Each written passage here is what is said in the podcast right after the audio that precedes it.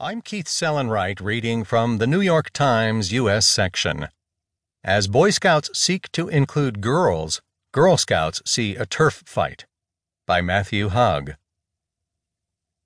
Around the time of World War I, two organizations set out to mold young Americans into resourceful and virtuous future leaders, instilling in them the admirable traits of citizenship, loyalty, and courage.